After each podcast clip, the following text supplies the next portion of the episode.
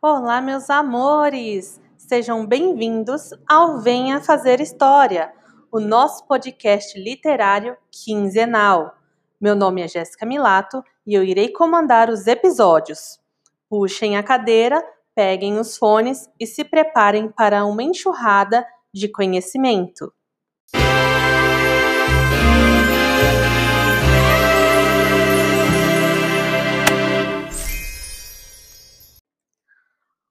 Tema do nosso podcast de hoje é livros.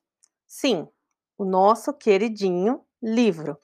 Embora eu traga um recado mais para a sociedade autora do que para a leitora, eu acho que é importante vocês ouvirem esse episódio até o final.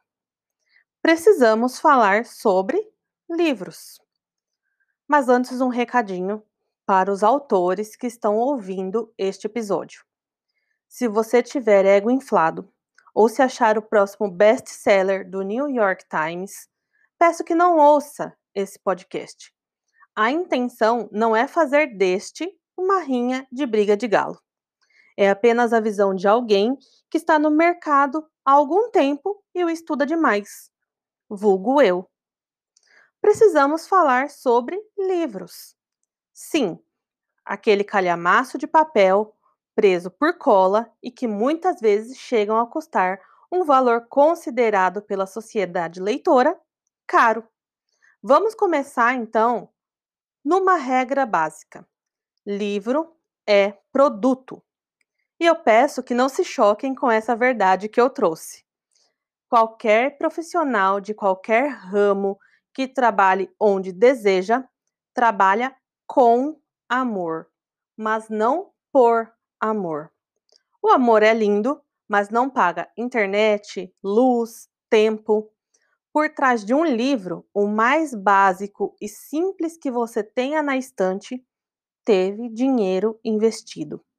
Teve capista, revisor, diagramador, e esses não foram pagos com amor. Ah, o autor adora receber amor nas redes sociais. Mas não sejamos hipócritas em dizer que ele não prefere os royalties da Amazon, porque é isso que muitas vezes paga as contas da casa dele. Escrever é lindo, é algo que demanda muito tempo e inteligência. Não é só sentar na frente do computador e cuspir as palavras. Por isso, sim, o trabalho do autor deve ser valorizado. Mas como valorizar se nem ele mesmo se valoriza? Se nem ele investe no próprio trabalho? Ah, mas editora que cobra é gráfica disfarçada. Gente, editora não vive de vento. E aí ele ainda diz: Ah, mas eu só publico se for tradicional. Quais as garantias que você dá que o seu livro é bom? Que de fato ele vai vender para suprir os gastos da editora e aí então gerar algum lucro? Livro físico hoje virou questão de status. A pessoa vende 10 livros e coloca no currículo que tem X livros publicados, sendo que nem um décimo deles é falado em rodinhas de leitores nas redes sociais. Aí optam por não pagar a editora gráfica disfarçada e vão para o financiamento coletivo.